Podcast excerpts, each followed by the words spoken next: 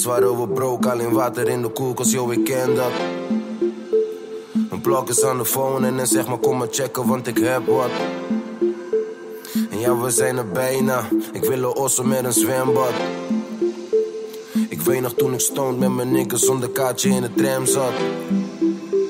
Want eerst waren we broke, alleen water in de koelkast, yo, ik ken dat. Kijk het geld wat ik verdeel. Mijn blok is aan de phone en dan zeg maar kom maar checken, want ik heb wat. Echt, me veel te veel.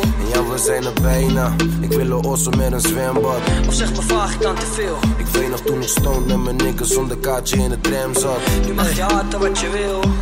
Kleine jongen, pak je kans, heel de wereld die is slecht. Fuck die hele rap shit, deze wereld is niet echt. Ik heb mijn vader al gezegd, ik ga rijk worden. En ga zorgen dat zijn klein kind lijkt op me. Maar geld maakt pas gelukkig als ik alles met je deel. Soms wil ik even weg en wordt het allemaal te veel. Naar de vader van je vest, die werd vermoord op mijn verjaardag. Soms droom ik dat het allemaal niet waar was. Ik krijg een brok in mijn keel en een tranen in mijn ogen van. Dat ik er voor je ben, daar is echt niks gelogen van. Zijn kleine jongen gaat het maken als een grote man. Laat ze komen dan, shit, ik ben een hoop van plan. Als je niet betaalt, nou dan bellen we je af. Ik pak vijf voor een show en geef de helft aan mijn paps. Het is mezelf die ik blijf en mezelf die ik was. Ik heb mijn auto zelf betaald, lieve schat, ik zet je af. waren we broke, alleen water in de koelkast, yo, ik ken dat. Mijn blok is aan de phone en dan zeg maar kom maar checken, want ik heb wat. Ja, we zijn er bijna. Ik wil een ossen met een zwembad. Ik weet nog toen ik stond met mijn nikkers zonder kaartje in de tram zat. Want eerst waren we broke, alleen water in de koelkast, yo, ik ken dat. Kijk het geld wat ik verdeel. Mijn blok is aan de phone en dan zeg maar kom maar checken, want ik heb wat. Echt, dat bel me veel te veel. En ja, we zijn er bijna. Ik wil een ossen met een zwembad. Of zeg me vraag ik dan Mit navn er Yasin. Du lytter til Ufiltreret. Min gæst i dag har du nok hørt om før. Han øh, er en succesfuld øh, kok, tv-personlighed og iværksætter. Umut Sakraya. Er det sådan, det udtales? Ja, tæt på. Hvordan udtales det? Umut Zakaria. Zakaria? Men jeg er simpelthen for rig til at gå op i sådan nogle små detaljer. Er du det? Ja, det synes jeg. Jeg har aldrig forstået det her med folk, der går amok over, at deres navn ikke bliver udtalt ordentligt. Altså, mit fornavn er jo meget simpelt. Umut, det kan alle udtale jo. Efternavnet er lidt... Øh, den er lidt chakalak, ikke? Den er lidt... Øh... Ja, men altså... Det var fuldstændig lige meget. Du øh, har gang i rigtig mange ting. Øh, du øh, har tre restauranter, øh, og så laver du en masse tv. Du er i Godmorgen Danmark. Hvordan, øh, hvordan får du tid til alle de ting? Jamen, det kommer af, at... Øh, det kommer af, at jeg sådan lever efter en kalender, og så sover jeg ikke særlig meget. Jeg sover cirka 5, maks 6 timer om dagen. Øh, og det, jeg lægger ud, er, at jeg bare drikker og fester. Øh, jeg drikker ikke. Jeg drikker meget sjældent. Øh, sidste måned har jeg drukket to espresso martini og et par bajer. For ligesom, at, og der skal jo være tid til det hele, ikke? Fordi jeg vågner op klokken 5 hver dag, og så får jeg ordnet mine øh, kontorting. Klokken 10, der er jeg færdig med det, og så får jeg lige vasket øh, tøj og stryger mine egne ting, og øh, så klokken 12, der er jeg ude af døren. Der er jeg ligesom færdig med alle mine øh, øh, mails og frem og tilbage ting. Og så har jeg også en partner, som også ligesom tager sig af det administrative restauranterne, og du ved, revisor, advokater og øh, manager og alt det, det har man også brug for, så det, fordi man bliver også sagsøgt i ny og næ. Det skal man også, øh, det skal man også lige have øh, styr på. Så det her med at uddelegere job, øh, de ting, jeg har, det betyder rigtig meget, og det betyder også rigtig meget, at man ligesom ikke får sovet sit liv væk. Øh, det er, nogle gange bliver det selvfølgelig et problem, fordi at man ligesom, du ligesom vågner op, og så er det bare på. Når klokken den er 17, så ser man træt ud, og så er folk sådan lidt, hvorfor ser du smadret ud? Så er man sådan, men, men jeg har også begyndt at tage middagslure.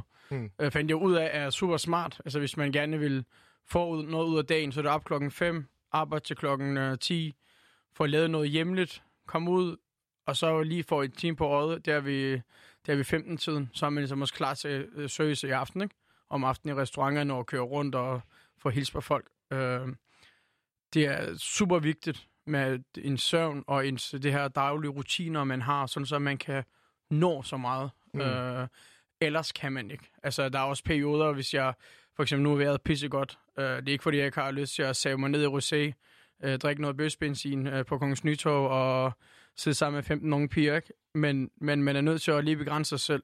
Mm. Fordi får jeg gjort det, så får jeg tørmand i tre dage. øh, så kommer du bare bagud med alt. Og telefonen ringer, og jeg tror, i løbet af en dag har jeg sådan 70-80 opkald, jeg skal have, jeg skal have svaret på. Så Det lyder stressende. Ja, det, det bliver det nogle gange. Hvis ikke man sover, og hvis ikke man øh, trækker vejret en gang imellem, så bliver det, så er det ret stressende. Men, øh, men man lærer ligesom at kontrollere det. Øh, og øh, det er noget, jeg har lært af min mor. For sovet, det er, de hjælper sindssygt meget. Også hvis du er i depression, hvis du er ked af det, hvis du er øh, træt, hvis Mm. du øh, øh, lige pludselig mærker, at der er et eller andet, der er helt galt. Det er at lige få sovet på det, ikke? Det, det, man siger det jo bare nærmest sådan for sjov, får lige sovet på det, men det skal man gøre. Det, det er, de giver rigtig meget at få sovet, men ikke meget lidt. Altså, Donald Trump, han sover jo aldrig. Donald Trump, han er en legende, ikke? Han kan ting, som andre ikke kan. Hvad kan han? Jamen, han kan være sindssyg, komme med nogle vilde udmeldinger. han er jo lidt ligesom, øh, ligesom Paludan, ikke? Hvor man, hvor man sådan lige lytter på ham og tænker, hvad laver du? Men øh, ja, altså politik går jeg ikke ind i så meget. Jeg synes bare, det, det er mere sådan personligheden, når man kigger på ham, man tænker bare, what the fuck, mand? Altså, hvad for nogle narkotika tager du? Fordi når jeg tager det, så får jeg fandme ikke den samme virkning. Nej. Altså, uden sammenligning i øvrigt, så er du jo rigtig meget på de sociale medier. Det er Donald Trump jo også. Øh, og det er faktisk også sådan, man har fundet ud af, at han ikke får så meget søvn. Ja. Øh, det er, fordi han tweeter på alle tider øh, i døgnet. Øh, hvordan får du dit liv til at hænge sammen i forhold til, at du er jo også, som jeg forstår det, rigtig meget på de sociale medier? Jamen, det er jo noget, der følger med. Altså, det er ikke... Jeg, jeg, for eksempel, når jeg lægger et billede ud og laver et, øh, laver et opslag, der er mange mennesker, der tænker over, hvad de skal skrive, og så tager det et billede, og så skal den redigeres, og så skal den det ene og det andet og det tredje, og spørge, er den god nok? Øh, der er jeg sådan, jeg bestemmer selv, det er mit liv. Øh, selvfølgelig er der lidt filter på det, men, men de, de ryger bare ud. Altså, jeg er Mm. ikke... Øh, for eksempel, jeg er ikke skræmt over min egen krop, og lægge den ud her til mors, der drak jeg kaffe, og så, og så kiggede jeg på min ryg, hårene på ryggen og brystet, de voksede Mm. mm. sammen, så synes jeg, det er sjovt at lægge det op, for at vise, at, øh, ja, du ved, jeg har ikke sådan en, jeg, jeg står ikke og bruger en time på et post. Hvis jeg kommer i tanker om noget, så skriver det. Jeg synes, det er pisse skægt. Øh, det er ligesom, for mig er det også lidt ligesom at lave sådan en dagbog. Øh, fordi på de fleste apps, er det jo den her denne dag i dag, for et mm. år siden. Ikke? Jeg synes, det er så skægt at kigge på, hvad man har lavet tidligere, tidligere år Mm. øh, på, på den samme dag. Det synes jeg er pisse grineren. Det er også en måde at dokumentere dit liv på, på en eller Ja, anden det synes måde. jeg. Det synes jeg. Og jeg vil også gerne udgive en bog på et eller andet tidspunkt. Der Mm. kunne det være pisseskægt at sidde og kigge det igennem, ikke? Ja. Det er også sjovt, der er nogle dage, så kigger man, så har man været øh, på et sted, og det har man øh, præcis været samme sted igen året efter. Ja. Og året efter igen, uden at man ligesom har Har haft noget tænkt over sammenhæng. Ja. Der er jo lavet undersøgelser om, at mennesker de bevæger sig i snit, jeg mener, det er cirka 30 steder. Øh, og det er de samme steder, du kommer. Altså, Ja. øh, det er også derfor, du møder de samme mennesker. Ja. Du kan jo bo, jeg bor på Østerbro for eksempel, øh, og jeg ser de samme mennesker hele tiden. Og det er jo også, fordi jeg er de samme steder hele tiden. Jamen præcis, man har jo sådan en trekant, ikke? Ja. Ja. Man, man øh, lever indenfor. Øh, og det er, også, det er også det, jeg, jeg ved, at der er, og det, det, er jo, det er jo skægt. Men noget for eksempel, jeg aldrig har forstået, når vi lever så koncentreret et sted, det er mennesker, der har problemer med deres omgivelser, eller det kan være et person, det kan være, hvis det har ligesom smadret deres egen image, øh, hvorfor de så ikke bare flytter væk? Fordi jeg ser det som, vi, vi er flyttet fra Tyrkiet, øh, fordi mine forældre blev skilt, og min mor skulle ligesom videre i livet. Altså det her, når, når vi ved i livet, at, at vi er, det, det sted vi er, det er så småt i forhold til, hvor stort verden er. Jeg kan ikke forstå, at folk ikke bare laver sådan en, ved du hvad, jeg gider ikke mere. Altså, hvor man på Nørrebro tænker, der er for mange fejlfarvede, jamen så ryk over til Lolland. Så Præcis. kommer man til Lolland, Altså, så er der også... Så Jeg tror, du har ret i det der med, altså selvfølgelig kan man ikke flygte fra sine problemer, men jeg tror, at øh, der er en eller anden... Øh, der er et eller andet med, at hvis du er stokt i et eller andet. Ja. så vil du ikke bevæge dig over i noget nyt. Altså, Nej. hvis der er noget, der ikke virker, så prøv noget nyt. Ja, ja, præcis. Øh, Umut, i forhold til, til de her sociale medier, så du mener faktisk slet ikke, at det fylder særlig meget. Øh, I forlængelse af det vil jeg gerne spørge dig om, hvor meget af den tid, du bruger på de sociale medier, er reklame for dine virksomheder, og hvor meget er egentlig bare ren fornøjelse? Jeg tror, det er... Jeg, mm, jeg tror, det er 50-50. Øh, jeg har ikke et... Øh, vi har jo forretningsprofiler øh, med mange følgere også, men, men min egen kanal øh, tror også, at derfor, at der er mange, der følger mig, fordi at det, er ikke, det er ikke sådan en... Hvis jeg laver en god burger, så lægger jeg det op. Jeg lægger ikke den samme flæskesteg sandwich spillet op en milliard gange, medmindre jeg synes, det er flot. Altså, der skal... Øh, ligesom når du dufter til øh, en stik flæsk, så tænker jeg, så kommer man op og støder over det igen og igen, og så kan man sige, fuck, det smager godt. Mm. Du ved. Men, men sådan en ren propaganda-reklame, Mm. øh, det laver jeg ikke. Fordi jeg lægger også ting ud af andre steder, jeg er ude at spise. Ja. Øh, hvis der er noget, jeg kan lide. Hvis jeg spiser flæsteg sandwich et andet sted, så er jeg ikke bleg for at lægge den op og skrive, hold kæft, det er en god flæsteg sandwich. Fordi jeg, jeg tror ikke, at, at vi... At du, altså, ligesom i gamle dage var det jo sådan, at et brand og et andet brand kunne ikke tale sammen, fordi at det var bare uha. Mm. Øh, hvad nu? Hvilket image ville der komme ud? Hvor jeg føler, at i dag, der er vi heldigvis nået til et sted, hvor, hvor jeg kan sagtens lave noget med mikler, øh, øl, øh, selvom at jeg har øh, mine egne produkter på, hos en anden og samtidig kan jeg udgive en øl fra noget helt andet, uden at der er nogen, der bliver mopset. Det bliver bare, altså, det her fællesskab, ja. øh, der opstår. Det er også det, jeg vil bruge min kanal til. Det er jo ikke, København er stor. Jeg er Mhm. ikke den eneste i København. Der er masser af fede steder. Specielt steder, der er ukendt. Øh, hvis jeg rammer sådan et sted, hvor det er godt, så, vil jeg, så deler jeg det og skriver til folk, går du ind og æd, mand. Det er da pissegodt. Så på en måde øh, bruger du det også bare helt ufiltreret. Altså, det er bare dig, det er umut, Ja. og du er også en del af det brand. Øh, Ja. Det fletter ligesom sammen med, med Alt det, du andet. laver. Med alt Ja. muligt andet. Øh, Man bliver kun stærkere med sine ja. medmennesker. Og ja. du ved, er jo... Hvad, hvad, hvad for noget kritik øh, støder du ind? Nu siger du, der er nogen, der sagsøger dig. Hvad bliver du sagsøgt for? Hvad er det for noget kritik, du møder i din hverdag? Jamen, jeg kan være spydig nogle gange. Øh, så kan der godt komme nogle ting ud af det, ikke? Men så tager man det også... Altså, jeg har det sådan... Laver jeg en fejl, så skal jeg også bare kunne tage konsekvenserne. Mm. Øh, selvfølgelig, selvfølgelig kan det være lidt nederen nogle gange, men man har jo lavet fejl. Jeg er heller ikke bleg for at sige undskyld. Altså, nogle gange om man over grænsen. Ja. Øh, ikke fordi, at jeg skal være provokatør eller et eller andet, men nogle gange så siger man et eller andet, ud, man kommer i stemning, så siger man et eller andet, så skal man også man skal også være stor nok til at kunne sige undskyld. Man Ja. ja. skal også være stor nok til at komme med en udmelding og sige, det var ikke lige det, der var. Der er også forskel imellem, hvad man selv mener, og hvad der bliver forstået. Ja. Og er man, har man formuleret sig dårligt, eller har man tænkt på noget andet og skrevet noget andet, øh, så skal man også bare være stor nok til. Ikke, ikke at man skal lave en Fjell Laursen hver anden dag, øh, reklamere for, at øh, børn skal være luder, øh, og så sige, nej, nu er jeg blevet en wifi, men, men du ved, øh, øh, skriver jeg et eller andet lort, eller siger jeg noget, øh, som, øh, som jeg har sagt ved en fejl, eller at det bliver misforstået, så skal man også bare lige... Jeg har for eksempel engang lavet et arrangement for øh, Børnefonden, hvor øh, vi skulle sætte nogle hotdogs, og det var over i Jylland. Det gik pissegodt. Øh, vi lavede en, øh, en wiener til hotdog, og så havde vi kokjo. Og det vi gjorde, det er, at vi farvede vores ansigter sort med kæmpe store røde læber, og vi havde en hvid mand øh, med min partner.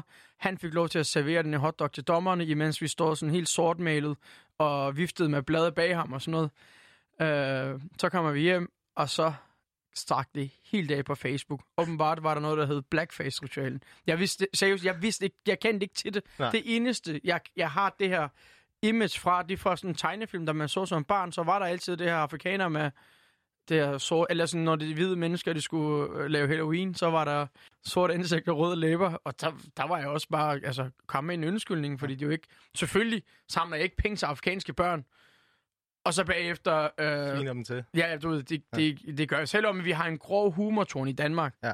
Øh, men, men du ved, man kan også blive misforstået, ikke? Og, og når du kommer med en undskyldning øh, og en forklaring, så er folk også gode til at, føler jeg i hvert fald, dem der er normalt, ikke sådan en trollprofiler på nettet, mm. men de normale mennesker kan også godt forstå det, og, og der er også mange, der har respekt for, at du simpelthen øh, kommer ud og siger, hey, det har været en fejl. Igen, ikke som Fjell Laursen hver anden dag, Nej, men nej. En gang imellem kan vi alle sammen fejle. Ikke? Jeg er også et menneske, og jeg har også lyst til at... Altså, jeg er en simpel mand. Ser jeg patter, så liker jeg dem, ikke?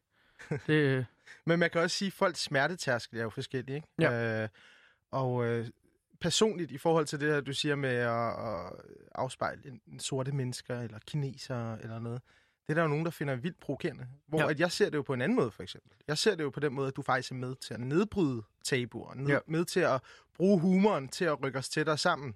Men jeg tror, der er en kæmpe stor forskel om, hvor du kommer fra. For eksempel, jeg tror, når, når du kommer fra Mellemøsten, vi har ikke så meget med sådan racisme-ting. Jeg ved ikke, hvorfor. Det, vi, vi, vi tager det sådan lidt, øh, du ved, vi er ligeglade-agtigt. Men, men kommer du fra Afrika, så tror jeg, det er noget andet. Samme med Asian. Altså, hold nu op, mand. Da jeg, var, da, da jeg gik i børnehave i Tyrkiet, så tegnede vi altid sådan en øh, kineserdreng med en spids hat, og så havde han sådan to vendespand øh, på sin arm. Altså, du mm. ved, du tegnede bare sådan to streger i stedet for øjne, og du ved, det var ikke for at være racistisk. Nej. Men jeg tror bare, øh, området, du kommer fra, den kultur, du kommer fra, afspejler også rigtig meget øh, hvordan tingene bliver taget imod. Selvfølgelig er det ikke øh, fedt, at hvis du øh, er tysk og laver sjov med jøder, eller hvis du er franskmand og øh, fyrer en øh, nea-joke af, fordi der er, Der er ligesom sket historik. det, der er ligesom, ja, der er noget historik, der gør, at det skal du, det skal du vide. Selvom det er din forfædre, lad være med det. Står du, bror, mand. Uanset hvad, så synes jeg, der skal være plads til at kunne bruge humoren. Også selvom du er tysker og vil lave en jødejoke. Ja. Øh, Jeg tror meget, det er måden, man gør det på. Øh, Ja. Og det er, hvordan det kommer ud. Og det er jo det, der er problematikken, når man gør det her. Fordi der, er- folk forstår tingene forskelligt, Ja. som du siger. Lige præcis. Du er selv født i et andet land, Yes. og så kom du hertil som hvad? 10 øh... år, ikke? Øh, ja, det er omkring. Ja. Og øh, du, er, du, du, du kom her i en sen alder, og øh, har mega meget succes. Øh, jeg, tror, jeg tror, jeg er endt her, hvor jeg er, fordi at jeg simpelthen har været for bange for at mangle. Fordi at man har oplevet at mangle. Øh, så man har ligesom... Der har været rigtig mange ting, der ligesom... Man har ligesom du ligesom startet 10-0 bagud i livet, ikke? Mm. Øh, og, og det at skulle mangle noget, ved man, hvad det betyder, øh, der gør, at du bliver aggressiv i dit måde at arbejde på. Altså, du, du er villig til at gå længere, du er villig til at rense toiletter, du er villig til at plukke agurker, du er villig til at øh, øh samle flasker, uden at du skal... Øh, uden at du føler dig øh, stødt eller krænket, fordi du ved, at du bliver først... Du får det først dårligt med dig selv, når du mangler. Øh, og, og jeg har også, altså hjemmefra har jeg haft et enormt... Øh, øh, min mor, hun er sådan en... Øh, nu skal man ikke lave joke, men hun er sådan rimelig nazi med at få kastet os i skolen. Altså hun, hun, hendes eneste ønske var, at vi tog os en uddannelse, fordi at hun ikke selv fik lov til at tage en uddannelse. Hendes ønske var, at det skulle lykkes os i livet, at vi skulle ikke stå og være, føle os alene i verden. Øh, og du står selvfølgelig øh, langt stærkere med langt flere mennesker, hvis du er noget. Desværre. Så man kan sige, det er også det der med, at du kommer øh, som en indvandrer fra et andet land til et helt nyt land, og skal opbygge noget nyt. Det giver dig faktisk et ekstra drive og en ekstra motivation. Ja, det tror jeg. Det er jo, det er jo Det, hele... det der med, at man vil gerne lykkes. Man, Ja. vil, man vil gerne man vil gerne præstere noget. Ja, man vil gerne, man vil gerne have, have rosen, og man vil også selv inderst inde kunne stå stærkere og smile, i stedet for at, at gå og konstant og være øh, gå konstant og være øh, bange for, hvad skal der ske i morgen, ikke? Mm. Øh, det tror jeg er, er med mange af de første generation, der er kommet som arbejder, at de er kommet, fordi at de ligesom kommer ingenting og gerne vil noget. Øh, hvor så deres børn, der kan man så sige noget andet, ikke? Øh, flest Mm. af dem, det er jo, ja, det, det, er lidt, det, det er lidt andet mentalitet end deres forældre. Altså, øh, hvad, hvad tror du grunden er til det? At der er mange, der så ikke lykkes? Jeg tror ærligt, jeg, jeg, min, min teori om, hvorfor de ikke lykkes med dem, er, at et, det har ikke set fattigdommen, det det, det kommer af. Øh, altså det er både fattigdom i rent økonomisk, det er også det kulturelle, det er med, at du lever og opvokser og dør i en landsby, det har det ikke set. Og jeg tror, det at mange mennesker gør fejl i, i hvert fald jeg kan snakke ud fra det tyrker, jeg kender, det er, i og med, at de ikke har haft, lad os nu sige, en Playstation. Når deres barn øh, kommer til en vis alder, de bliver forkælet så sindssygt meget. Men det, op, det, det bliver til sådan nogle små prinser og prinsesser. Øh, der er jo sådan nogle tyrkerpiger, hvor deres jobbeskrivelse, hvor der står, øh, jeg er min fars prinsesse, jeg arbejder ikke. Altså, du er da bare en taber. I min verden, hvis vi skal, hvis vi skal sige ligestilling, så er der, altså at skrive sådan en ting, det er bare sådan taberagtigt, at sige, jamen jeg er bare sådan en snylter. Du ved, fordi at der er en far, der, der tænker ikke med, med rigtig gode tanker og tænker, min datter skal ikke mangle. Og det, det skaber, ligesom en drengebarn, der, der, der hjemme bliver øh, opvokset og bliver behandlet som en sultan, så kommer den her drengebarn ud i den virkelige verden og finder ud af, at det er nytteløst. Du kan ikke bruge den til noget, for det derhjemme har det ikke fået lov til at gøre noget. Det skulle ikke tage opvasken, det skulle ikke hjælpe med noget. Øh, hvor min mor, hun var sådan, hun sparkede til os, så sagde, gå ud og fucking arbejde. Altså, jeg arbejdede siden jeg var 13. Det synes jeg er, og det kan du også se med de familie, indvandrerfamilier, der ligesom sætter deres børn til arbejde som 14-årige, og prøv at det er fuldstændig om det er en gardneri, eller det er opvasker, eller det er står i netto.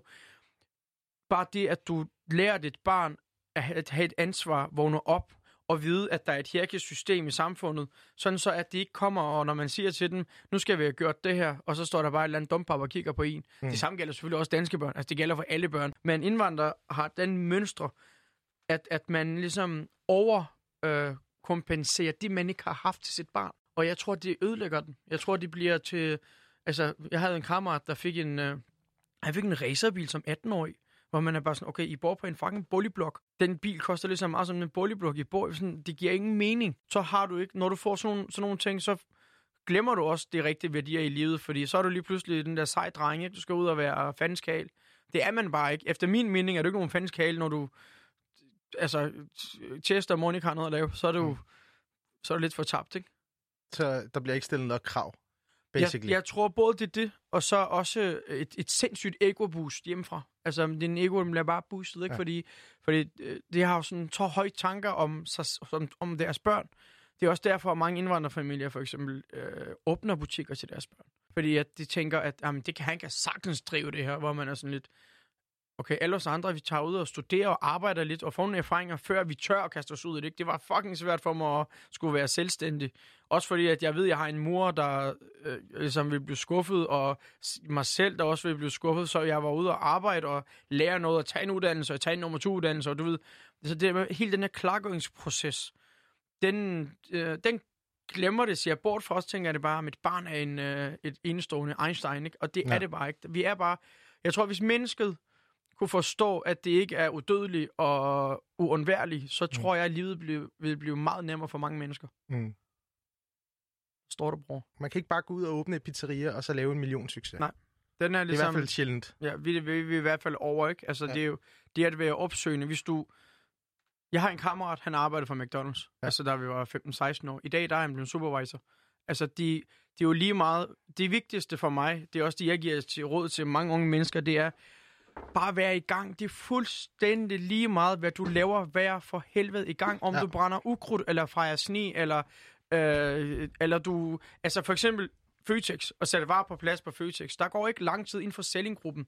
Det har så store et, et, et netværk og stort arbejdsområde. Jeg tror ikke, hvis man starter i Føtex, og man ligesom giver den ekstra skal, jeg tror ikke, der går mange år, før du får en fed løn og en fed stilling. Fordi at de mennesker har lige så meget brug for, fordi vi i Danmark er, har den her velfærdssamfund, der gør, at mange unge mennesker øh, har sådan en, jamen, der, det gider jeg ikke at lave, hvor man er sådan lidt, jamen, vil du have nøgler til min forretning og være direktør, eller hvad? Din fucking dumpap, mand. Øh, jeg, jeg tror bare det, at man er i gang. Hvis, hvis ikke man ved, hvad man skal lave, så er jeg i gang med noget. Lad Ja. være med at sidde og spilde din tid. Der er jo mange i 20'erne. Jeg har det sådan, hele mine 20 år, der har jeg, øh, der, der havde jeg mål om at, at tage en uddannelse, stifte en øh, virksomhed, øh, få, noget, få noget succes øh, og gå den vej. Og, og de 20'erne er så vigtige, fordi det er der, du har energien og tiden Mm. øh, til at, at bare give den gas, arbejde gratis, jeg arbejder gratis, jeg ved ikke, hvor mange, øh, altså, hvor mange steder, for ligesom at få noget erfaring. Så selvom det nogle gange kan ligne, at du øh, kører fuld på med festerne og ølbong og Ferne Branca og shots og shoeser og hvad ved jeg, så arbejder du knaldhårdt. Øh, Jeg er businessman, bror, man. Du er businessmand. Så det er en del af businessplanen. Jamen, det er, det, er jo, det er jo en del af markedsføring. Ja. Ikke, at, ikke, at det er sådan en image, jeg lægger Nej, ud nej. til, men det er jo selvfølgelig en del af mig. Jeg kan godt lide at feste og farver og unge piger og have det grineren, ikke? Jeg kan godt lide at have en dag, hvor jeg hygger mig. Det er slet ikke det, det kommer ind på. Det, det der er med det, er, at man skal bare have en plan med det. Altså, Mm. man skal have en plan med livet. Nu bliver jeg 30 lige om lidt, og jeg har lagt plan til det næste 10 år. Jeg har også en idé om, hvad jeg skal lave fra jeg er 40 til 50. Sådan så, at jeg, sådan så du har nogle mål i livet, fordi livet går ret hurtigt. Ja. Allerede nu, når jeg tænker, helt seriøst, når jeg tænker over, hvor meget jeg har arbejdet i min øh, start 20'erne af, af mit liv, jeg tænker sådan, kunne jeg, kunne jeg egentlig overskue det igen? Hvor jeg bare sådan, det tror jeg ikke. Fordi den her, øh, der hvor du ikke bekymrer dig om alt muligt, men hvor du bare er fuld fokus på at skulle lære noget nyt, den her sult, du har for at skulle Mm. mm. suge noget til dig, øh, den har jeg stadigvæk med andre erhverv, men du er der med, at du ligesom, det er hårdt, men, men du har også energien til det, øh, når du er i 20'erne. Du har energi til at komme op og vågne op om morgenen, og du har energi til at, og, øh, eller jeg havde i hvert fald, jeg tror, jeg tror også bare det, at lige snart du finder noget, du synes, der er spændende, så vil du også gerne. Og så føles det ikke som arbejde lige pludselig, så føles det som, at du er... Øh, altså, gang med det er livet. lig- Ja, ligesom ludomani, ikke? Det Ja. går i gang, og så kan det ikke stoppe igen. Du, du, du vil bare gerne lære mere, og så lærer du noget, så vil du gerne noget mere, og du ved... Så du, jo- du er faktisk ikke bange for at arbejde for meget? Nej, overhovedet ikke. Nej. Hvis Altså- der er noget, jeg elsker i livet, så er det Ja. fandme arbejde. Okay. Men det er vel også, fordi du nyder det, du laver, ikke? Jamen, det gør jeg. Og det er også det, jeg synes, øh, jeg er så heldig med, at jeg fandt ud af det i en tidlig alder. Jeg vil jo gerne have været bankmand, Hmm. øh, sådan sidde med økonomi. Det har jeg også prøvet på at studere til. Det var bare noget lort. Jeg var bare sådan, jeg skal fandme ikke sidde og glå ind i et skærm og spille mit liv på det. Øh, I dag sidder jeg jo med noget økonomi, ikke? Mm. Øh, det er ikke fordi, at det er... Altså, jeg sidder og laver alt muligt øh, for min egen firma, men, men hvis det kun var det, det tror jeg ikke. Jeg, jeg tror, det vil dræbe sådan en som mig, der bare gerne vil øh, have det grineren. Jeg tror, jeg vil dø i et kontor med blå væg og en mand, der sidder med blå skjorter og en kvinde, du ikke må røre ved. Du skal ud og skabe ting, og du skal være ja. kreativ. I forhold til, til noget, du også har sagt før, øh, du har været med i en dokumentarserie på DR3 med navn Tyrkersvin, øh, hvor du kommer lidt ind på det her med, at der er ikke langt fra succes til fiasko, når man kommer som indvandrer til Ja. Danmark. Hvad mener du med det? Jamen, jeg mener bare, at hvad end der sker, det er jo derfor, at dokumentaren hedder Tyrkersvin, fordi hvad end der sker, tror jeg, eller føler jeg også tror på, så, så er vi bare tyrkersvin. Altså, så, den dag jeg fejler, så er jeg bare en tyrkersvin. Den dag, at jeg ikke øh, præsterer, øh, så fjerner folk sig også øjeblikkeligt, og der kommer, de bliver til et had lige pludselig. Øh, det har man jo set flere gange med forskellige mennesker, øh, øh, specielt når du hvis du er indvandrer, eller hvis du er meget succesfuld inden for et eller andet. Du kan se med den dokumentar, der er med Nicky Billy, mm. At han går fra at være øh, den sejeste, alle elskede, til at der er folk, der har råbt narkoman efter ham ude på gaden. Øh, det, øh, jeg, jeg tror, min overbevisning er bare, at, at man bliver jo set godt, så længe du har succes, og så er du accepteret. Øh, så er du ligesom dansker, hvor jeg er blevet med at sige, nej, nej, jeg er tyrker. Jeg elsker at være her, men jeg er stadig tyrker, fordi at Så det holder du fast det, er i? også, det holder jeg fast i. Det er også for at ligesom, og hvis den dag kommer, så ved det også godt, at jeg stadig er tyrker. Der skal ikke være i tvivl om, at, øh, at, øh, at jeg har prøvet på at lege dansker, og det ikke lykkes, og alt det pis, ikke? Øh, men, men, men grænsen går meget hurtigt. Øh, altså fra at du er... Øh, der var en gang, hvad fanden var det, jeg postede? Ind på min story, der skrev jeg... Der var en, der spurgte, hvad jeg bedst kunne lide, om jeg kunne lide flæskesteg eller stikflæsk, hvor jeg skriver, at jeg spiser ikke svinbror. Jeg fik bare sådan nogle hedbeskeder lige pludselig. Okay. En Og det var, det var Folk, der ironisk, eller hvad? Ja, ja, jeg skrev det bare ironisk, ja, Ja, men jeg fik bare hadbeskeder. Mm. Mm. Der var en, der skrev sådan noget, nu undfølger jeg dig, og hvad fanden er det for noget, og troede og troede, hvor jeg bare sådan, er, det, er vi virkelig der, at det er det eneste grund til, at du gider at følge en person, fordi han spiser svin? Altså, Ja. der er der masser af indvandrere, der spiser svin. Og de, de, de, og de tror jeg bare er... Hvornår, hvornår begyndte du at spise svin? Var jeg 18. Da du var 18? Ja. Hvor, hvordan, øh, kom du til det og skulle tage det valg? Jamen, jeg gik i... Jamen, jeg, var, jeg, jeg været... Du var fuld i byen, og jeg, så gik vi ind i Nej, 7-Eleven? overhovedet ikke, Ja. overhovedet ikke. Jeg har været ateist siden jeg var 16. Okay. Øh, men, men jeg spiste det ikke på grund af, altså det er jo rent, det at spise et nyt dyr er ikke nemt. Det er Nej. det samme, hvis jeg kommer med en hund til dig og siger, spis den, så Ja. vil du stå og kigge på mig og sige nej. Fordi du aner ikke med konsistenser og smage og alt det, ikke? Øh, jeg, var, jeg gik i kokkeskolen, og så lavede vi øh, første gang, så, altså det første gang, hvor jeg sådan smagte uden at smage på det, ja. det var, vi lavede svinemørbrød eller creme. Det er der, hvor du laver sådan en champignon Mm. øh, i flød med svinemørbrød. Og så der smagte jeg på øh, flødsovsen øh, hvor jeg godt vidste, der var svin i. Fordi det var mere kød, jeg ikke kunne smage, fordi jeg var bange for, at det smagte af lort. Øh, men der, hvor jeg spiste øh, svinekød første gang rigtigt, det var, der spiste jeg øh, stikflæsk med persillesauce. Der, der arbejdede jeg i køkken, hvor vi fik det til personale med. Øh, og så var jeg bare sådan, ved du hvad, de, de så sgu fint ud. Ham, Stefan, øh, der var køkkenchef, han lavede det sgu meget godt. Og så var det med nye danske kartofler, ikke? Så tænkte jeg, okay, nu må jeg lige... Og der var jo også en periode, hvor jeg smagte på alt muligt andet nyt. Det var ikke fordi, at skal det være... Der smagte jeg også bare snegle for første gang, og vakler, og du ved, fordi man ligesom kom ind i køkkenet.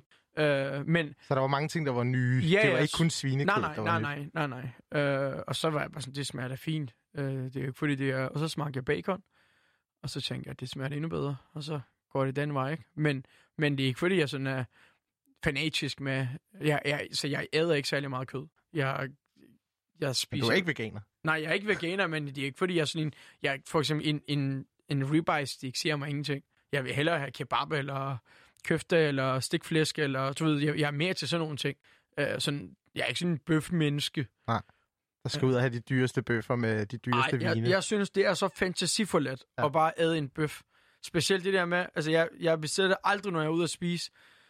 Men når jeg skal spise derhjemme, der vil jeg aldrig mit... Jeg, jeg synes bare, det er så fantasifuldt at sidde og æde et stykke... Altså, det kan da ikke blive mere kedeligt, end at sidde og æde en bøf. Selvfølgelig kan man en gang imellem sige, okay, nu, så skal der være et eller andet tilbehør, der gør, at det bliver lækkert. ikke? Ja. Det er jo pepper der. det er sådan meget dansk, ikke? Vi, når vi går ud i supermarkedet, så skal vi lige over i kødafdelingen, så skal vi finde noget kød. og så skal vi have et eller andet stivelse, og så kø- køber vi lige noget Tex-Mex mix, et eller andet frostgrøntsag. Ja. Det er så vanvittigt. Har, har du, er du nogensinde blevet mødt øh, med, med fordomme eller tabu, når du øh, køber noget med svin? Øh, for eksempel et spisested, hvor at der er en øh, muslim, der står bag disken, eller nede i Netto eller Fakta? En gang har jeg prøvet det. Okay. Aldrig, ellers aldrig. Fordi igen, der, er- der, jeg tror, der er rigtig mange... Øh, altså, ikke tror, jeg ved, der er rigtig mange indvandrere, der spiser det. Øh, øh, jeg bestilte pizza, og så- jeg var inde i pizzeriet, og så bestiller jeg tre-fire pizzaer, og så ser han, at der var svin på de tre af dem. Mm. Så siger jeg, okay, så var han bare sådan, nå, så kigger han på mig sådan, er du ikke tyrker? Så siger jeg, jo. Så siger han, spiser du det svin? Så siger jeg, ja. Så siger han bare, "Nå, okay. Men, men der er ikke, når det er sådan ansigt til ansigt, der er ikke nogen, folk har ikke problem med det, folk er ligeglade. Det er du da bare, altså du kan sutte dig selv, folk er pisse ligeglade. Jeg, jeg har lige forstået det der med, at, øh, det der med, at muslimer, eller mange muslimer, mener, at man godt kan drikke, men man ikke kan spise svinekød. Er det ene mere haram? Altså, Nej, faktisk, forbudt ifølge Koranen end det andet? faktisk så er øh, zina, som er det at knalde uden for ægteskabet, og bagtaleri, det er jo det er nogle af de større synder, du kan begå. Øh, spise svin, er selvfølgelig, er det, selvfølgelig er det, må du ikke det, men det er jo ikke, fordi det er større end det andet. Jeg, Nej. tror, jeg tror, det kommer udelukkende af, at det er en let ting at, at holde. Øh, der er jo mange muslimer, der øh, laver alt. Laver zigzag øh, bag konen, og suger lidt narko, og ryger lidt tal, og øh, laver lidt skattesvindel, og øh, drikker et par schusser, når det, når det bliver godt vejr, ikke? Og de har det ikke nogen problemer med, men lige så snart det siger noget med svin, så er det bare, uha. Ja. Men tror du ikke også, det har noget med reaktionerne at gøre?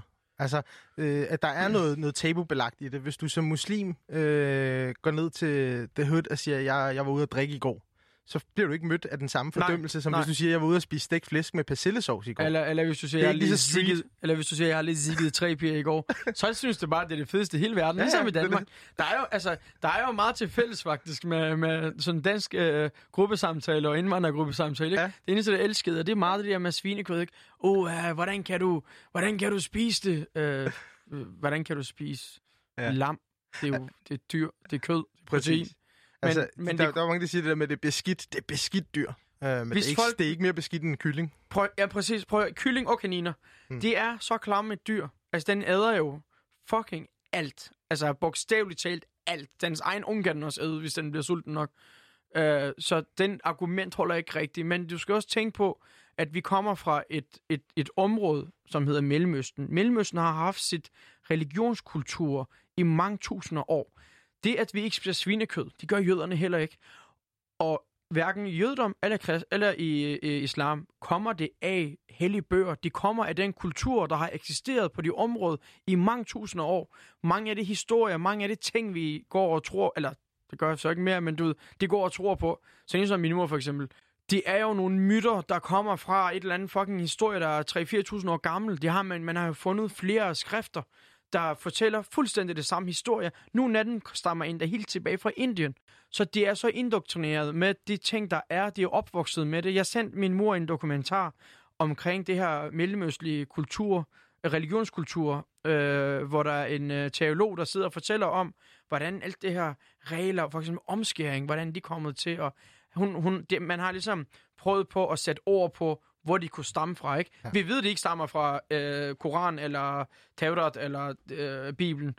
Man ved, de, de stammer fra noget, der er tidligere. Og min mor, hun siger det. Og så siger jeg til hende, giver det mening, det han siger? Så siger hun, ja, ja, siger hun. Alt, hvad han siger, det lyder sgu meget logisk. Så siger jeg, ændrer det så dit syn på tingene? Så siger hun, nej.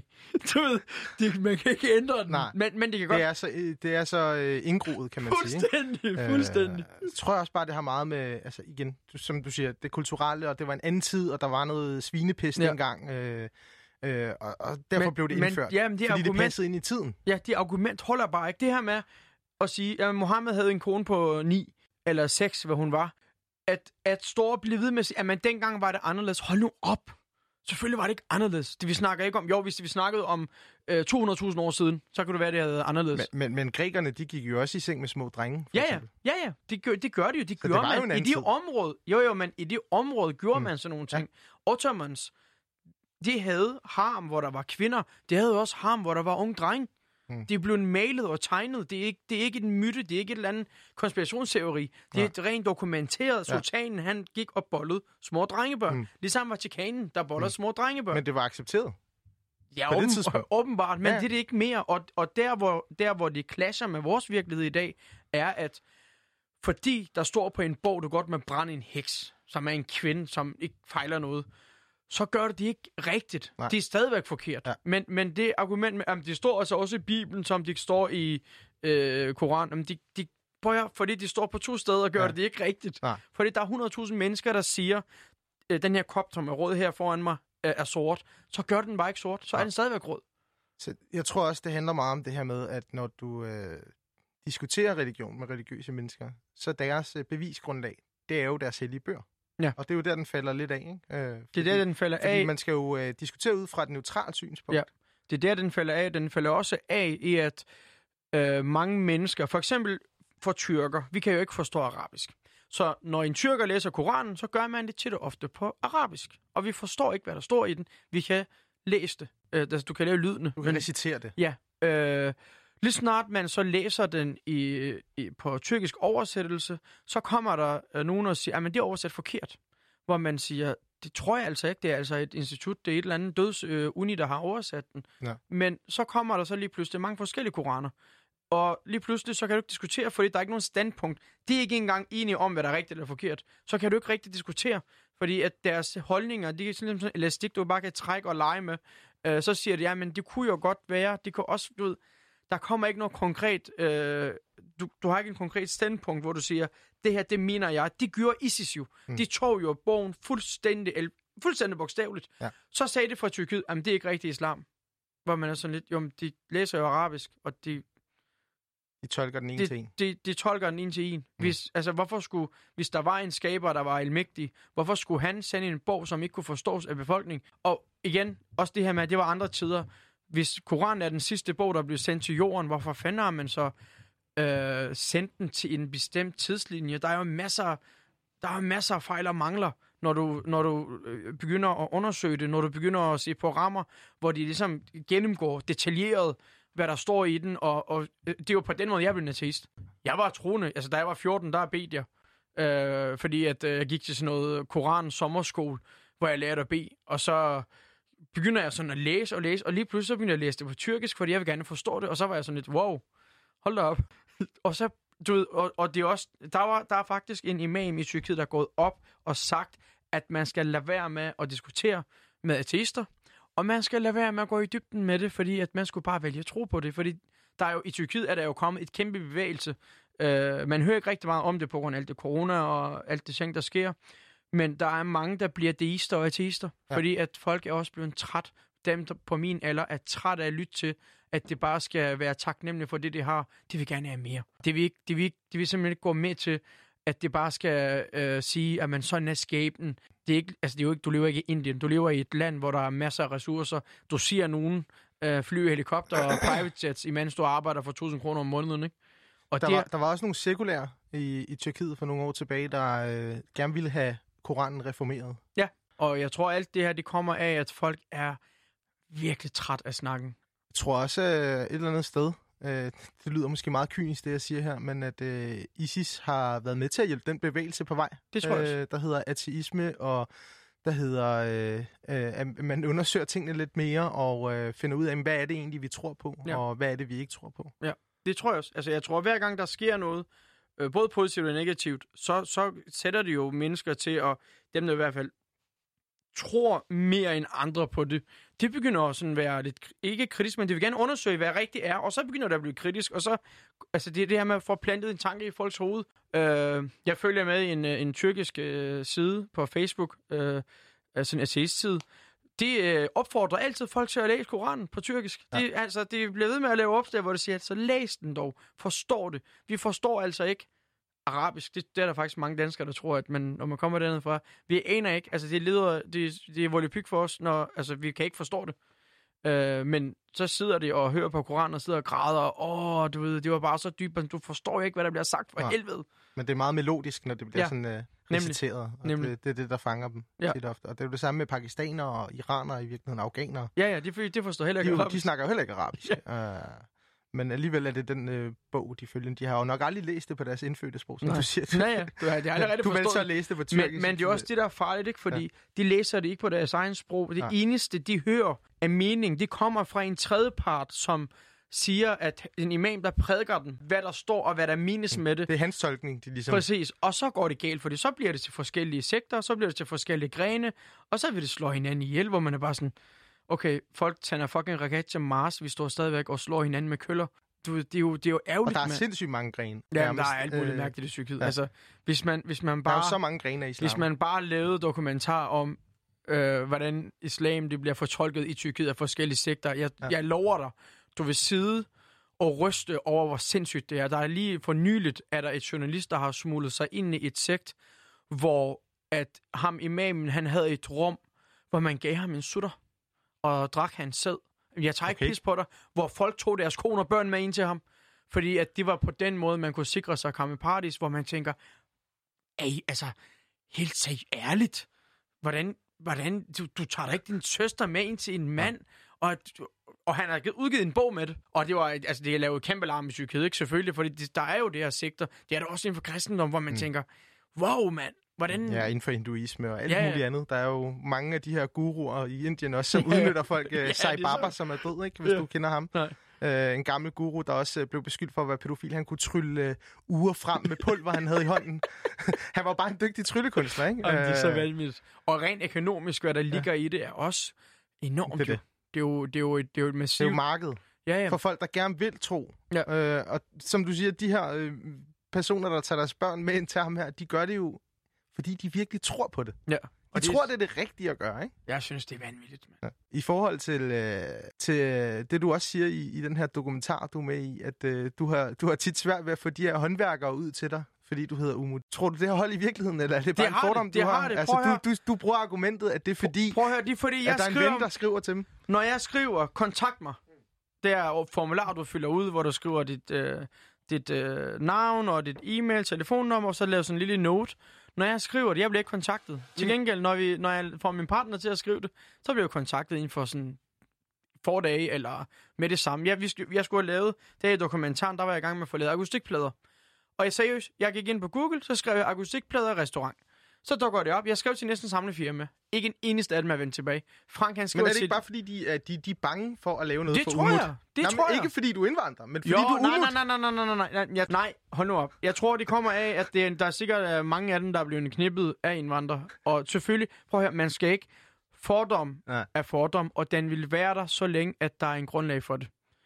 Der er jo, grund, altså, der er jo en grund til, at der er kommet den fordom. Ligesom jeg skulle lege et lokal ved Nørreborg Runddel. Undskyld, køb det, øh, men får du, du køber i afståelsen, så du skal stadig lege selve lokalerne.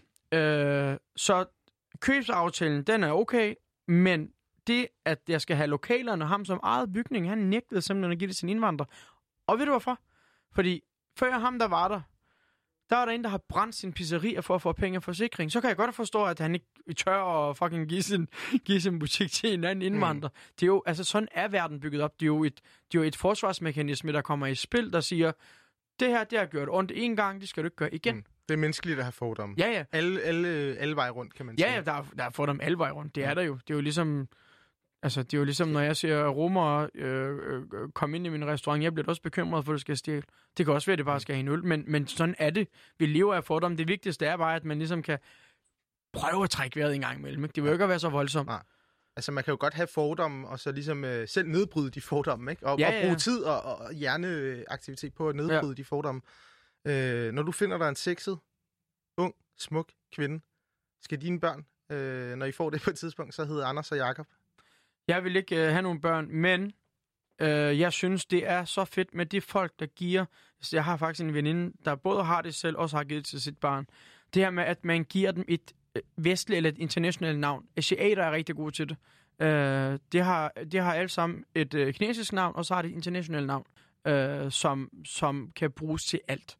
Øh, det betyder meget, øh, at, at altså, Umut Sakarya lyder jo eksotisk, øh, men øh, øh, Umut Flemming Sakaria gør det lidt lettere. Det gør det, og du, mm. du kan bare give det et navn, dit navn. Det, det, han kan Så er der noget, de kender. Ja, ja, og så kan du lade være, du kan stadig kalde ham Ahmed, Ahmed eller Mohammed. Men bare det, at det har noget dansk navn i sig, gør ja. det bare langt lettere, når han skal søge job. Desværre, men sådan er det. Altså, jeg hedder Umut Zakaria, og heldigvis hedder jeg ikke Mohammed, fordi hvis du kalder dit barn Mohammed, så er det altså lidt svært at få... Sådan er det jo. Det er jo, det er jo, det er jo klart, altså hvis du... Hvorfor er det sådan? Jamen, fordi der er fordom, og de, det er der også en grund til, og de... Men tror du ikke, altså du, du, du er jo virksomhedsejer og iværksætter. Vil du ikke bare have den bedste? Jeg vil bare have den bedste. Og jeg, er du så ikke ligeglad med, hvilket navn der står? Jeg er pisse ligeglad. Jeg hyrer også, altså jeg, hvis der kommer en ansøgning, jeg er pisse ligeglad med deres navn. Jeg fyrer dem ind og prøver på at give dem, altså det er det samme med enlige kvinder med børn, er der også mange, der ikke vil ansætte. Dem ansætter jeg også, for at se, hvordan det, altså, for at se, om, kan det, virker det, er det virkelig rigtigt? Mm. Kan det virkelig passe, at du ikke kan have en enlig mor på arbejde, uden at hun melder sig syg 25 gange på en uge? Uh, jeg giver det en chance, fordi jeg vil da gerne, jeg vil da hellere prøve det. Uh, det kan jo være, at det er den bedste du får, medarbejder, du får jo. Men tror du ikke, vi også er lidt tilbage i det der? Altså, jeg er ikke i tvivl om, at der findes racisme. Det gør der alle ja, ja. steder, og det gør der ja, ja. i hele verden. Men tror du ikke også, vi er lidt tilbage til det der med øh, forventningsafstemning? Altså det her med, at man er født ind i, eller mange indvandrere er født ind i en kultur, hvor de får at vide, at du skal være læge, du skal være advokat. Jamen, det er jo bare, det er jo standard øh, mennesketing. Jeg tror ikke, ja. det er så meget med indvandrere at gøre. Det er bare sådan standard, at det skal, skal prøve at være... Man vil gå efter noget mere, end man ja, måske ja. Uden at, uden at, uden at, rigtig, uden at rigtig have evnen til det. Men jeg, jeg tror for, for eksempel, jeg tror, det er langt sværere at få et job, hvis du er afrikaner, end du er mellemøstlig. Jeg tror, der er sådan en grad af, at det, det bliver langt sværere, ikke? Og der, kommer, der er simpelthen en fordom, der siger, at det er dogne. Øh, Gorm, Gorms Pizza, min kammerat, han har nogle ansatte fra Ghana, han siger, at han har aldrig nogensinde haft nogen, der er så arbejdsom. Du ved, jeg kender også en inder, han arbejder fra søndag til søndag i en kiosk. Ja, ja, det er 10 men, timer du, om dagen. Ikke? Men jeg har aldrig set nogen arbejde så meget. Ja, men det er jo, det, det er jo meget fordom. Men det med, når man giver, den, giver det en chance, så får du altså også... Så kan, og bare det, at for eksempel, da jeg fik chancen for at komme i lære, der gav jeg den også fucking gas, fordi jeg vidste godt, hvor svært det var at komme i lære. Ja. Øh, og, og, og, og at få lov til det, sætter jeg bare stor pris på. Ja. Øh, så så man, skal, man skal klart som virksomhedsejer lige, lige tænke på, at du får altså også noget for pengene. Det er ikke, øh, du får ikke bare et eller andet doven avkat, der kommer og hygger sig. Men det kan du risikere, for det er jo mennesker jo. Du kan også få, risikere at få et eller andet doven øh, dansker, der kommer og ikke gider at lave noget. Altså, men, men, er, er, er jyder bedre end, øh, end sjældent, nej, når det kommer til arbejdsindsats? Ved du hvad? Øh, jeg vil sige, unge mennesker mellem 18 og 23 i dag, det er lige så meget lort i mange steder. de gider ikke rigtigt. Nej, altså, man, ja, der er stor forskel imellem, ja. om det er folk, der kommer ud fra en provins, en lille by, eller om det kommer fra en stor by. Det synes jeg, der er. Altså, hvis du finder øh, folk fra Ærø, eller Lolland, eller fra sådan nogle små øer, og sådan små, små flække, Jøring og sådan noget, ikke? Det giver den bare gas. De er mere fordi, Ja, fordi de har, de har ligesom, det er den her, det har han lært hjemmefra, at det har haft et arbejde, hvor i København er du sindssyg, mand. Der er måske en højere grad af individualisering her i, i storbyen, ikke? ja, jamen, det er, man, skal, bare... man skal udleve sig selv. Og... Ja, ja, alle mulige knip, man skal høre på, ikke? Så kommer det med deres fucking ja. afgangseksempel jeg... på gymnasiet, og tror, det skal være direktør, ikke? Hvor man er bare sådan, prøv at høre din bums. Prøv lige at lære at gå med Prøv lige at tage opvasken først. Ja, prøv lige at lære. Jamen, det, altså, alt, der, når du laver et, et stort projekt, så bruger du det, der hedder en blue, uh, blue, hvad hedder det?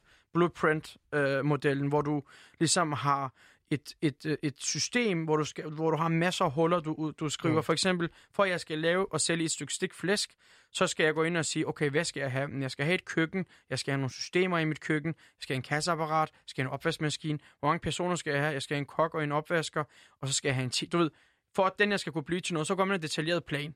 Mange mennesker, det vil ikke kigge på planen, det vil bare gerne have stik flæsk det er jo, det er jo i, i erhvervslivet, eller i livet, og i at, i at tage en uddannelse og dygtiggøre sig, der handler det om at forstå det her procesdelen til den mindste detalje. Hvis ikke du kan forstå den, så er det bare svært at lave stikflæsk. Så er det bare svært at nå dertil, man skal. Øh, og det er det, det, det, mange mennesker sådan, ser lidt bort fra. Ligesom vi snakkede om uh, indvandrerbørn, hvor deres forældre uh, tænker, at oh, de skal ud og være storkanoner, ikke? hvor man er sådan lidt, jamen du er nødt til at, det er fint nok, det kan det sagtens. Ah, Abdi kan godt gå og være en arkitekt, han er bare lige nødt til at tage en uddannelse, ikke? Du ved, øh, og, eller, eller øh, Mustafa kan godt drive en pizzeria, men prøv lige at sende ham til et succesfuldt pizzeria, og lad ham lige arbejde et par år. Gå ind og lære, hvordan gør det. Mm. Øh, hvad gør det rigtigt, hvad gør det forkert? Det er også det, er også det der gør, at på tyrkisk siger man, at øh, ens, ens horn vil altid blive større end ens ør. Du ved, en elev vil til at ofte blive dygtigere end mester på længere sigt, fordi at eleven kommer ind og ser erfaring, øh, den her mester har, og ser noget nyt ud fra. Som mester er det lidt svært nogle gange at, at, at dygtiggøre sig mere, end det man er i forvejen. Øh, så det, altså for mig, der handler det om, at folk skal lære at arbejde. Ikke? Ja. Og det er virkelig svært. Der, er- der er fandme mange freeriders derude, som bare gerne vil hygge sig uden at, uden at Uden yde. at yde for Ja. det. Du har været med i, øh, du har vundet Masterchef. Så har du været med i øh, Vild med Dans, og du har haft din egen dokumentarserie. Så har du været med i øh, Fem Fede Kokke, hvor du øh, ikke tabte dig særlig meget. Jeg tog på, mand. Fucking, på fucking legendarisk træk, jeg lige lavede det. et program med dig og fire andre kokke. Du var den, der, der gik ud på, at I skulle tabe jer. Uh, du var den, der tabte mindst. Eller du tog på. Jeg tog på. du var den, der tog mest på. Ja, det er faktisk. Jeg tabte alle de andre så. Ja, de andre, det tabte sig. Okay. Uh, jeg tabte mig også til at starte med, uh, men jeg var ligesom lige i et, et krise med Vild med Dans, og november-december, så var min højsæson i forretning, og du ved, jeg siger også på rammet det her med undskyldninger, fordi jeg lytter til så mange undskyldninger i løbet af en dag, så jeg ved også godt over for mig selv, når jeg siger alt det, jeg tænker, så er det også bare en undskyldning for ikke at tabe mig. Men det er i min plan fra jeg er 30 til før, der skal jeg lave en, et markant livsstilsændring, for eksempel. Mm. Uh, for eksempel det med at uh, fyre den af, det har jeg gjort meget i 20'erne. Så, så det er ikke, fordi jeg ikke har lyst. Jeg, har, jeg, den knak bare for mig på et, på et tidspunkt, jeg var bare sådan, ved du hvad, det jeg kunne simpelthen ikke. Jeg var, bare, jeg var simpelthen for svag. Ja.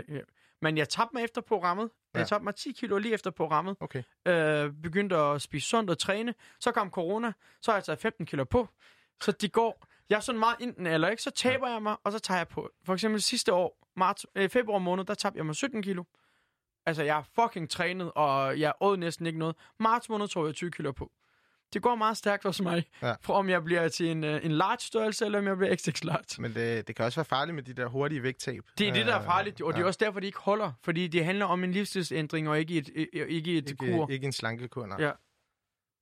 I forhold til, øh, til, til den mad, du, du, du laver, øh, den går jo ikke så godt øh, med en sund livsstil, tænker jeg. Vil du, godt, vil du nogensinde kunne adskille de ting, eller tror du også, at din mad kommer til at rykke sig i takt med, at du måske øh, øh, får en sundere livsstil? Jeg tror ikke, at øh, jeg vil ændre madstilen på mine forretninger. Øh, derhjemme, der spiser jeg alt muligt. Øh, jeg har simpelthen lært det sidste års tid at smage på mad, uden at bare overspise det. Fordi det er det, jeg gjorde. Jeg åd jo alt. Mm. Øh, jeg spiste op. Altså, øh, selvom du skal æde en burger, hvis du bare spiser hele delen af den, så er det også fint nok. Øh, selvfølgelig bliver noget madspil, men, men det er med, at, at jeg, jeg var jo sådan en, når jeg gik på McDonald's, så købte jeg en Big Tasty Bacon, stor menu med Mixed Teambox på siden, ikke? Mm. så får du altså også noget kalorier, og jeg var bare sådan, jeg æder op. Ja. Du ved, du, nu er jeg sådan, jeg er begyndt at begrænse mig lidt. Jeg er begyndt at holde mig til sådan, okay, du får en tallerken mad, og den spiser du og smager, men når du ikke, når du kan mærke, du er mæt, så stopper du lige med at spise, fordi jeg jo kommer fra en hjem, hvor min mor hun sagde til mig og min storebror, øh, hvem kan spise hurtigst, ikke? Så åd vi jo bare Ja. i, Og det er siden, du har de madglæde fra, ikke? Ja, ja, min mor hun lavede rigtig meget med, og det har altid fyldt meget hjemme hos os, og spist godt, og du ved, man var ligesom... Man spiste meget, fordi at det var bare lækkert. Altså, det er det jo, jeg elsker at spise. Det er jo, det er jo klart, hvis der er noget, jeg elsker, så er der nogle mennesker, der ikke elsker at spise? mad. Det ved jeg ikke, det tror jeg ikke. Så har man i hvert fald ned, og så har man ned en liv. Der er jo nogen, der lever af solenergi, siger Ja, de. Ja, helt sikkert. Som hverken spiser eller drikker. Helt sikkert, bro. Kun i smug. Ja, helt sikkert, bro. Ja, ja, det er det. Præcis. Uh, din mor har du også snakket meget om, og hvad hun har betydet for dig i, Mm. i hele din opvækst og jeres rejse til Danmark. Uh, du kom her, her til alene med din mor. Uh, hvor meget fylder hun for dig den dag i dag?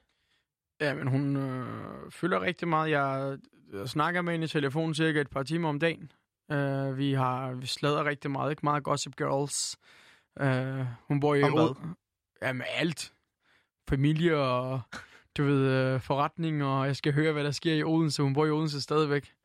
Uh, og så sådan, hun er, hun er pissegod. Altså, jeg, jeg, min mor er så min ven for mig. Vi Mm. taler meget tæt sammen. Uh, og hun er grineren, og hun, er, hun har super meget humor, og min mor, hun er også hun er også med på ting. Altså, hun er ikke sådan en... Øh, jeg ved, hun er ikke sådan en typisk tyrkermor. Hun er sådan mere... Øh, hun kan godt tage med ud og spise, og hun siger ikke nej til at opleve nye ting. Det er pissefedt. Nogle gange bliver vi også sure på hinanden, ikke? Men vi har lavet en aftale om, at øh, det er lige meget, hvad vi siger til hinanden, så skal vi stadigvæk huske, at vi er mor og søn, og vi skal stadigvæk ringe til hende. Vi har været uvenner i to måneder engang. Jeg havde det helt forfærdeligt. Jeg har aldrig drukket så meget i mit liv. Jeg, jeg var så ked. Jeg var virkelig ked af det. Øh, og så efter det, så sagde vi, lige meget hvad der sker, så er det vigtigt, at vi er her sammen. Umutakreja. Tusind tak. Jamen, Og, tak fordi jeg tusind måtte. tak for snakken. Selv så tak. håber jeg, at vi ses igen.